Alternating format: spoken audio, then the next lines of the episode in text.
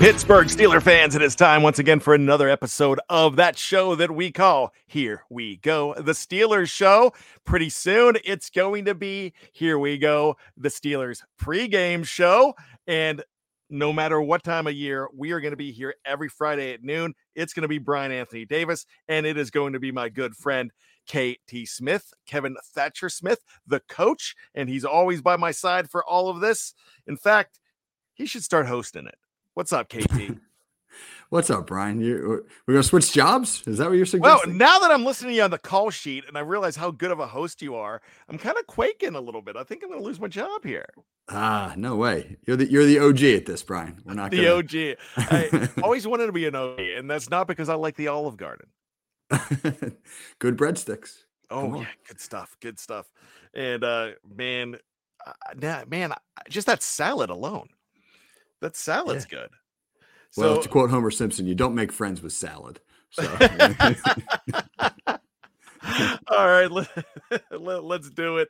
KT, it's OTA time, my friend.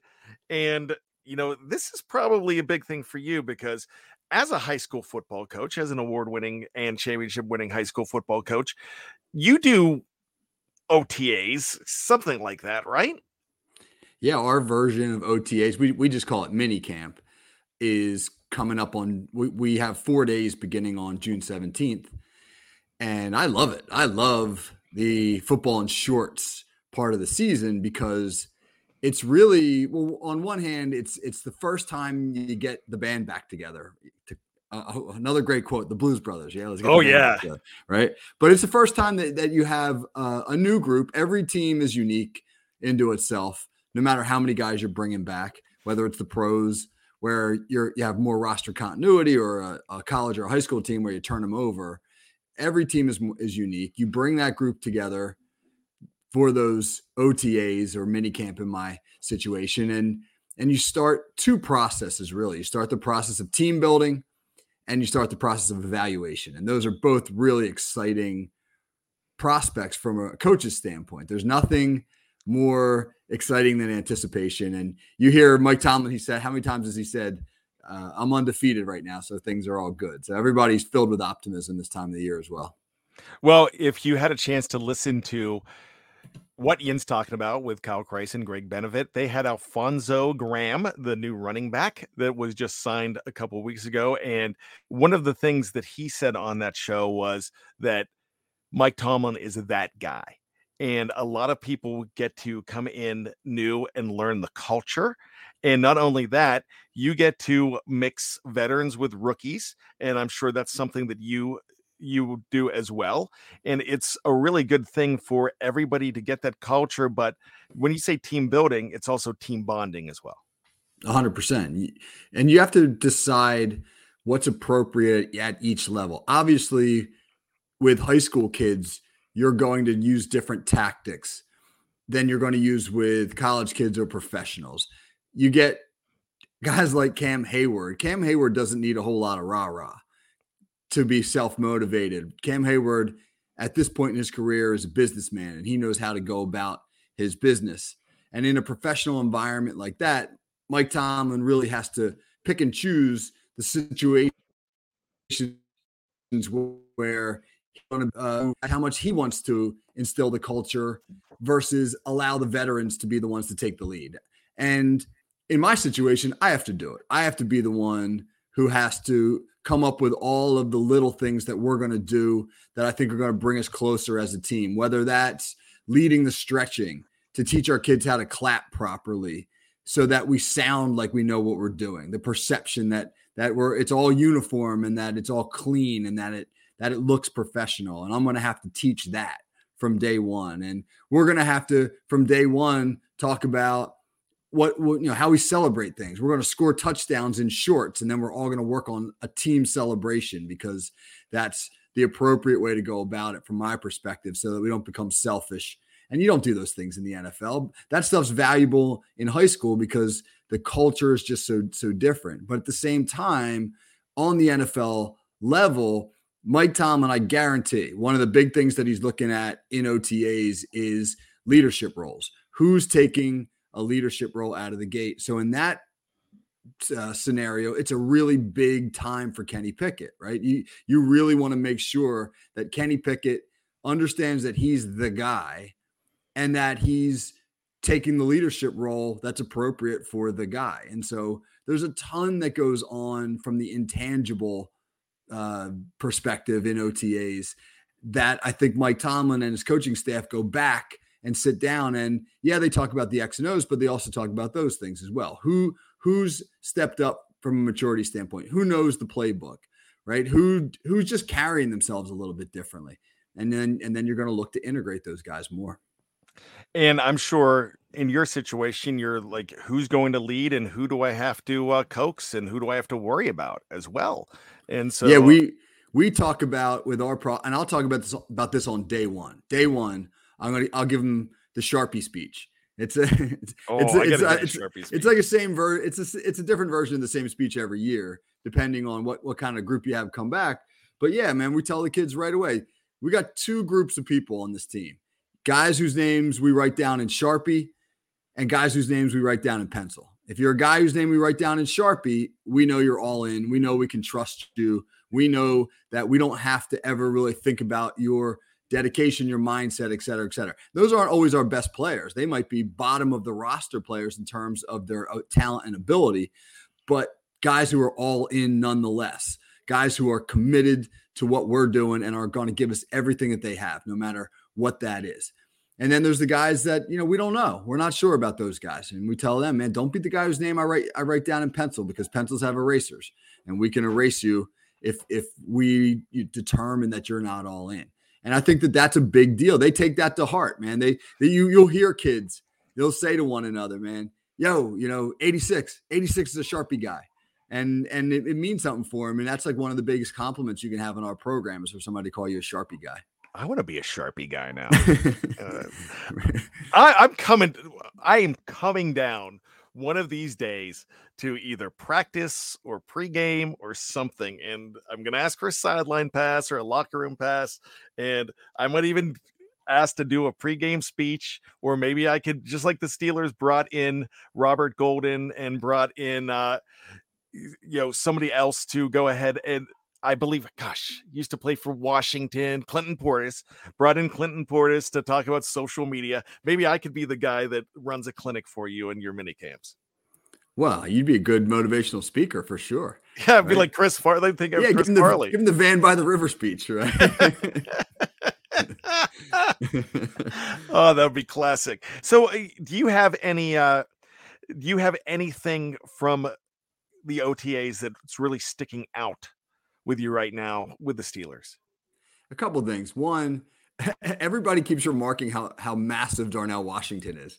You keep seeing those tweets. Darnell Washington is a massive human being, and that's while that in and of itself is not new news. Everybody knew knew that he was a big guy. When you see these guys up close and personal for the first time, it is kind of striking. I remember I, I was in an elevator one time with Leonard Marshall, former defensive lineman for the New York Giants. I read his book. Okay, right. So you know that era, right? The, oh, yeah, the Giants yeah. won a couple Super Bowls. That's the LT era. Carl Banks, Harry Carson. All it was on the, the discount rack, and so I just bought it for like a dollar because I didn't have a lot of money. I was in college. I didn't know he wrote but, a book. Yeah. Well, Leonard Marshall. Leonard Marshall was listed at six eight and three hundred twenty pounds, and I got into an elevator with him, and I've never felt so small in my entire life. He's a massive human being. And that's Darnell Washington is not quite that big, but he's in that neighborhood and he's a tight end. And so I'm sure when some of these people, some of these reporters, the beat reporters, and even some of his teammates get up close to him, they look at him and they go, "Oh my goodness, th- this he, this is a massive human being, and we're going to give him the football." I, I'd be willing to bet that some of the D backs, when they first get their eyes on him, they say to themselves, "I got to tackle that." You think you think I don't know I don't, I don't know if I want to tackle that.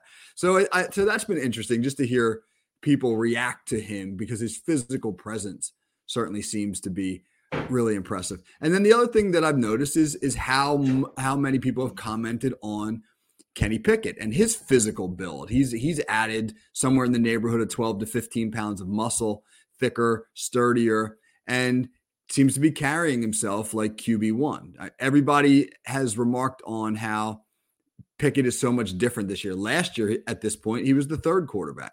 He was a guy barely getting reps, doing a lot of standing and watching. This year, he's running the show, and it seems like uh, he's acting the part, which is encouraging. Is that one of the reasons that that year one to year two jump for quarterbacks is uh happens a good bit because they usually go in as a rookie as not the guy. 100%. Remember remember his quote about his first couple of weeks as the starter when he said, "I'm just I'm just trying to execute the plays properly."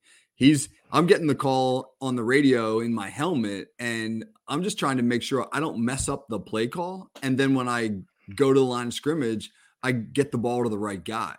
And it wasn't until probably after the bye that he got comfortable enough with knowing the offense to then really start to be able to dive into the deeper things that you have to do as a quarterback, like read defenses and recognize coverages and anticipate things and hard counting and all that stuff. So he comes back this year with all that stuff under his belt with a with a much much deeper understanding of the playbook and a better idea of what to expect from NFL defenses.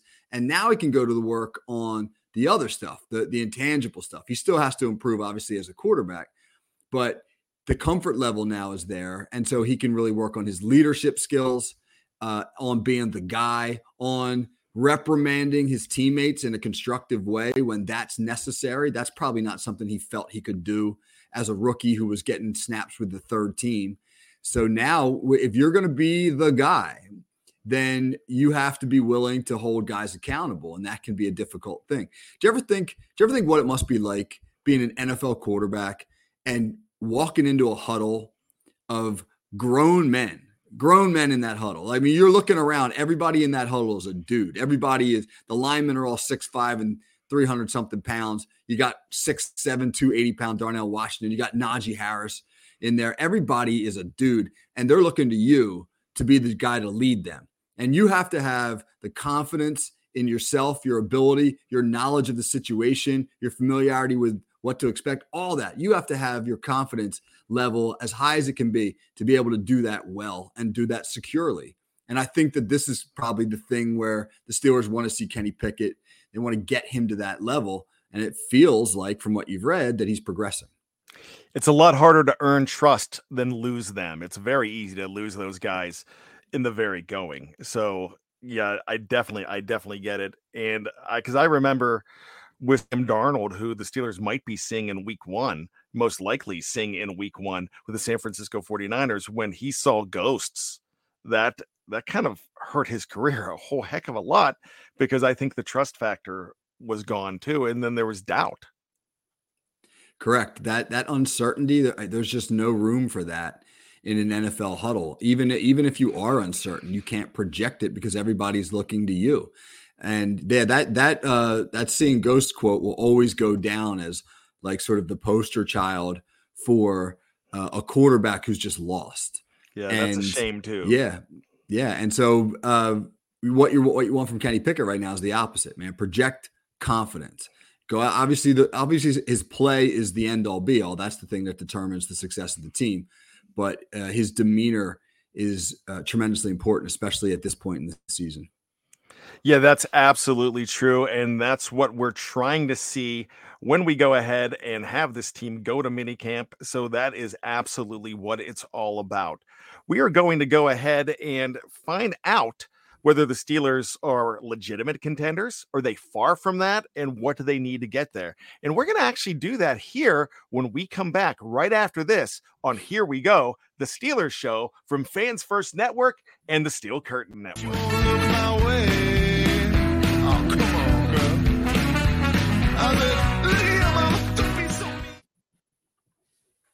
the worst looking man you've ever seen.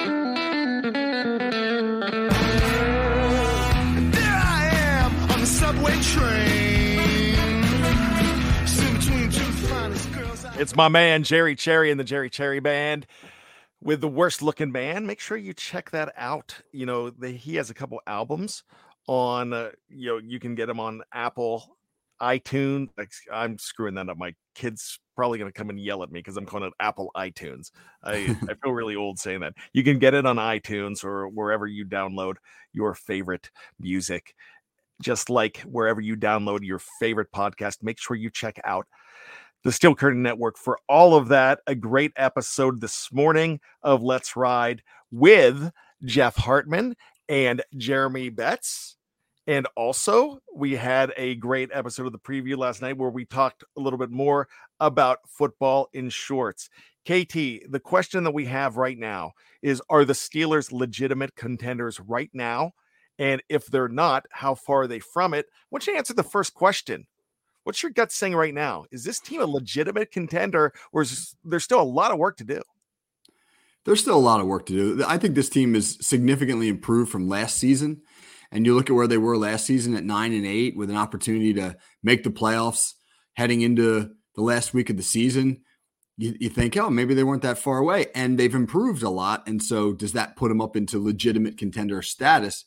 They are significantly better, no doubt. But the AFC is so loaded, so loaded right now. And so many great quarterbacks. The Steelers got better, but so did other teams that were comparable to the Steelers last year, like the Jets, like the Dolphins.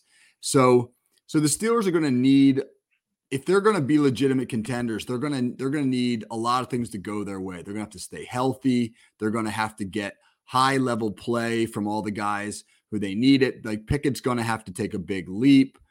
Some of the rookies are going to have to contribute. A guy like Calvin Austin the third is going to have to uh, produce in his de facto rookie year and then they're probably going to have to catch lightning in a bottle. You know, like if you if you go back and you look at the Super Bowl teams over the last how, five, six, seven years, you've got some some dominant teams in there. The, the Chiefs have been there three out of the last four years. Obviously, go back a little further, and you have all those Belichick, Brady, Patriot teams. But you also have some teams in there that just they were they were really good teams that just kind of caught lightning in a bottle. You think about Tampa Bay a few years ago. Yeah, granted they had Brady, but they weren't an absolutely great team. They got hot towards the end of the year. They got better as the year went, and then they got hot near the end. Or you think about that Rams team from a couple years ago that beat Cincinnati, or even Cincinnati getting there. Some of those teams they just got progressively better as the season went on. You didn't necessarily think that it would be a Rams Cincinnati Super Bowl two years ago, but they were teams that made made significant leaps and improved as the season went on and, and caught some luck. So if the Steelers are going to get there, which is not impossible, I don't expect it to happen. If it's if it's late January, early February, and you and I are doing a show and we're talking about the Steelers being in the Super Bowl, it'll be pretty shocking, but it's not inconceivable. If they're if that run's going to happen, it's going to happen with that combination of things: steady improvement, significant uh, play from guys who are stepping up from where they were this past year uh, and a little bit of luck. Well, what's the most acceptable next step for the Steelers? You know, like you just said, it would be pretty shocking if they're in the Super Bowl and we're talking about them then. But what logically does Steeler Nation really need out of this team? It's not just to make the playoffs, is it? Is it a playoff victory? I think making the playoffs is the minimum expectation level. I think if they don't make the playoffs, it's a disappointment for sure. Given, granted, you know the AFC is very difficult, but the Steelers have have inspired a lot of people with their offseason moves. They haven't won a playoff game since 2016. Are they ready to win a playoff game? Can Kenny Pickett probably if you think if we're if we're being realistic about where the Steelers are, if we if we are being and honestly assessing them, they're probably a team that that would have to go on the road in the playoffs. Is Kenny Pickett ready as a rookie or a, a, a second year player to go win a road playoff game? I don't know. I mean, we're going to find out, obviously, but I would think that a, a playoff victory makes this an extremely successful season for the Steelers. Yeah, I, I really think that would, and that's the next logical step. But you know, once you get there and then you lose that one game, it's that's when all the naysayers come out. But really, for where they are and where you have other teams like the Bengals, the Bills, and the Chiefs, you know, just to name a few, and there's others we can name in there as well. I really think this is a playoff team. So, yes, I think they are a legitimate contender, but a legitimate contender to win a playoff game, and that's it it's funny. There's probably what what do we got? We're at seven teams now that make the playoffs, correct? In each in each conference. So in the AFC, there might be as many as 10, 11 teams that all could have the same conversation we're having right now, where you say, what's an acceptable season for them? You have the elite teams at the top, right? I think for Kansas City, anything short of a Super Bowl victory is disappointing. I think for Cincinnati, you expect to get back to the Super Bowl. I think that if, you, that if the Bengals don't make it back to the Super Bowl, if the Bills don't get to the Super Bowl, that would be disappointing for those teams. That that's the next logical step for Cincinnati and Buffalo is is to make the Super Bowl. But then you have teams like Pittsburgh, Miami, the Jets, Baltimore, maybe the Browns, Jacksonville. They're all kind of saying, "Hey, we should win a playoff game this year. This should Chargers be, this should too. Chargers, yeah, the Chargers are perennially disappointing. It seems like, uh, and you feel like if you're a Chargers fan, you feel like, hey, this is this is where we should be. We should be in the playoffs, and we should we should win a playoff game. So so somebody more than one, most likely, but there's probably going to be two or three teams that's going to be left out of this equation. The music's going to stop, and the chairs are going to all be filled up, and and they're going to feel like, hey, this is this is a disappointment for us. We didn't take that next logical step, and so you're hoping, obviously, that the Steelers are not one of those teams. Very well, very true. So to be more of a legitimate contender, to be in that conversation with the Bills, the Browns, and excuse me, the Bills, the Bengals, and the Chiefs. Let's not taint it with the Browns. So, but to be in that conversation, to be legitimate, what do they have to do to get there? So, two things. One, they got to score more points. They, the Steelers last year averaged uh, just over 18 points a game. That was much better in the second half of the season, but you're not beating those three elite teams in the AFC without scoring more points. The Steelers, as currently constructed, are not built to win shootouts, but they're they're not going to be a team that's going to win 34-31 games. They're not built like that. They can be a team that could win maybe 24 21 games, 27 24 games. That's where they have to get to. They got to be able to score in the low to mid 20s per game. If they can't do that, they're not going to get there because you're not going to win playoff games scoring 18 points a game. I think the defense is pretty good. I think the offense is built to run the ball and control the clock. But are you going to beat the Chiefs 19 17? Are you going to beat the Bengals, you know, 20 to 17? I don't think so. You have to score in the 20s. To do that, they got to create explosive plays. They're built right now to like I said, run the ball and control the clock. And that's great. I think that's a smart plan. But when you constantly have to rely on 12, 13, 14 play drives to score points, inevitably you're going to fail because it's really hard to just to be successful for that long without making a mistake. A missed block that leads to a loss and now you're in second and 13, a holding penalty, a mental mistake that that gives up something on a crucial play, whatever. So you're going to get those negatives and you have to be able to compensate for them by making explosive plays. So if the Steelers aren't better at making explosive plays, then they're going to struggle to beat the elite teams. Think about it. Last year, they led the league in the in the last 9 games after their bye week in time of possession per drive and they still finished bottom third in points per game. So what's that tell you? They're holding on to the ball for a long time, but they're not getting a lot of return for that investment they got to get that return this year. They got to score more points. They got to create more explosive plays. When we talk about explosive plays, we're talking about mostly your wide receivers and your pass catchers. Look, I realize Najee Harris could break one, but he hasn't been that guy that breaks long. Uh, we, we haven't seen that long touchdown run from from that guy from number 22 and he is the guy he is the perfect guy to have there and he's one of those guys that was going to help you on a 14 play drive. But when you're talking explosiveness, you've got to go deep. You've got to rely on somebody. Who's the guy pass catching that is going to be the most important for this team? Right. I, obviously, George Pickens has the most potential as a receiver, and he showed last year that he can be uh, a deep ball uh, threat. He had he had he had the second most receptions of 20 plus yards amongst rookies since 2016, and that's that's pretty impressive. So he can stretch the field, but you got to expand his route tree because almost all of those plays came on fade balls up the sideline or jump balls, right? You got to expand Pickens' route tree so that he can now start to attack the middle of the field more.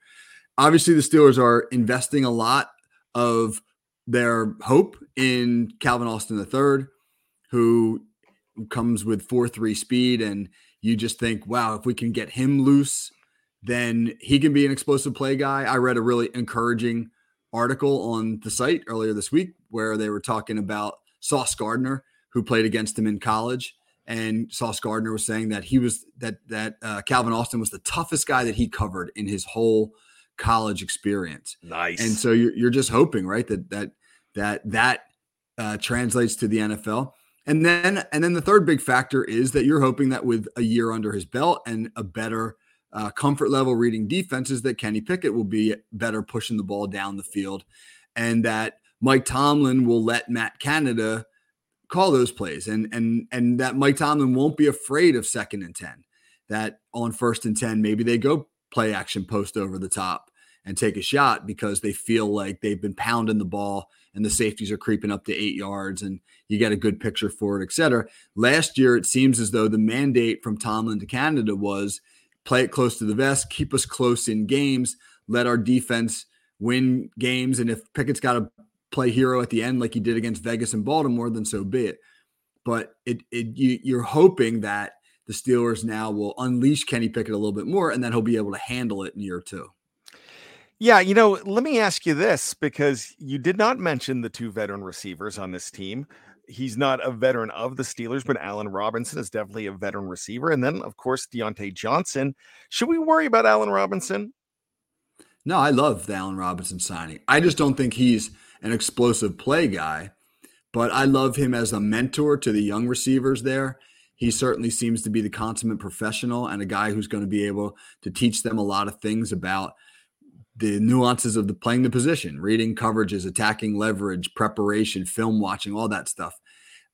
I don't think he's going to be a game changer in terms of his production on the field. I think he'll be steady, but I think he's the guy that you you want mentoring Calvin Austin III and Diontae Johnson. Uh, I don't know. Was last year an anomaly? He didn't he didn't score a touchdown all season. He had the I think he had the most targets in the history of the league without scoring a touchdown, something something along those lines. And um, he just, for whatever reason, wasn't able to get into the end zone. You you would think that he will this year. It, it stands to reason he will. But again, I don't know if Diontae Johnson is a big play guy. I don't know if he's an explosive play guy. I think in Pickens and Austin, you've got those guys, and I think that the Steelers uh, can use the tight ends and and to to you know not necessarily create sixty yard touchdowns, but stretch the seam a little bit better than they did last year. Very well. Very good. We haven't really talked about the defense at all, and we are running out of time. Talk about the defense real quick. What do they need to do on that side of the ball? And did they do it this week with the signing of Marcus Golden? Yeah, I'm in the middle of, right, of doing a film room on Marcus Golden, and I've watched two games of his. And in the first game I watched uh, uh against Minnesota, I thought, oh God, I, I was not encouraged. I just thought he looked slow and and lacked explosiveness and – Maybe this guy's best football is behind him. But in the the second game that I watched, he he looked like a different guy. So I don't know. Maybe there was a nagging injury after that Minnesota game. It's interesting. After that Minnesota game, he didn't start the next two games. He wasn't credited with starts. He played, but he didn't start. So maybe he was maybe he had a little nagging injury in that game. Uh, he seems like a great third guy. He seems like a great third signing because he'll be content to be the third guy. It won't be a Melvin, Melvin Ingram situation where he'll he'll expect to be to get more reps. He'll probably uh, accept his role, and then the Steelers. It's up to the Steelers now to find the right role for him. He's not a guy that's going to take the Steelers defense from good to great, but he's an insurance policy, and that's important. But I think the big thing for the Steelers defense is going to be uh, figuring out how to slow down those explosive offenses when they've had to when they've been matched up against Cincinnati, Buffalo, and Kansas City with one exception, the season opener against Cincinnati last year. But that exception aside, the last five, six meetings against those three teams have not gone well. They've given up a lot of points. And they got to handle the speed. They're going to have to figure out how to handle the speed on the edges, uh, the deep balls that those quarterbacks can create. you, would like to think that Patrick Peterson and Joey Porter Jr. will help. Uh, a good pass rush, a healthy TJ Watt, all those things. Uh, uh, right, the, bringing back Damontae Kazee, I think, was a big signing because he's a great center fielder for the Steelers. So if the Steelers can can keep those teams in the ballpark, hold them into the twenties and not the thirties and forties, then I think the defense is giving the offense a chance to win games. Very good. So let's get on out of here. But before we do so, we've got a dude of the week to talk about. Do you have anybody on your mind? Well, I mean, I yeah, I, I, always like to welcome the new Steelers. A guy, a guy like Marcus Golden. I I, I liked everything that I was reading about uh, Darnell Washington because uh, anytime that you have grown men talking about what a physical uh, presence of a guy is, you have to be impressed by that. So I mean, those are just two thoughts of mine. What about you? You know what? I'm going to defer to you because I was having trouble coming up with one. I mean, it is that time of year where you're like, now we can really start to think about. It. I was kicking around like, oh, you know, oh, who are the guys out of OTAs that seem to be getting talked about the most? Pickett, Austin, Washington. I like bringing. I like uh, the Golden signing. You know, for for what he he brings to the Steelers. So I don't know. I don't. I don't know if I have a guy that jumps out, man. But I like. I like the pool right now. okay, I, I, like the pool. So I'm going to go ahead and go outside the box. And you know how I love to do this. So I'm going to yes, throw out a candidate here, and it is none other than the late Daniel M. Rooney. And the reason it, it is because the announcement today that it looks like the Steelers are going to be playing in Ireland a regular season game in the next couple years is absolutely pretty fantastic to me. And Mr. Rooney was an ambassador to Ireland, but even way before that, he was an ambassador before he was named one. And in 1997, the very first preseason game was played in Croke Field against the Chicago Bears, and the Steelers won a, a, rainy game there. I remember watching it on television in a hotel room, and it's just uh, just the fact that they are going to be playing there he won't be there, but those Irish eyes will be smiling down on the Steelers whenever that happens. And I think it's fantastic that he's being honored this way due to the week. Love it. Excellent. Great choice. All right. I it was out there. It was it was from left field, but you always like my left field stuff, Kevin. I love it. I love when you surprise me. All right. It's time to get on out of here. Make sure you check out Kevin Smith on FFSN, the audio only channel, and make sure that you find out when and where you could find the call sheet. It's wherever you download your favorite, your absolute favorite podcasts.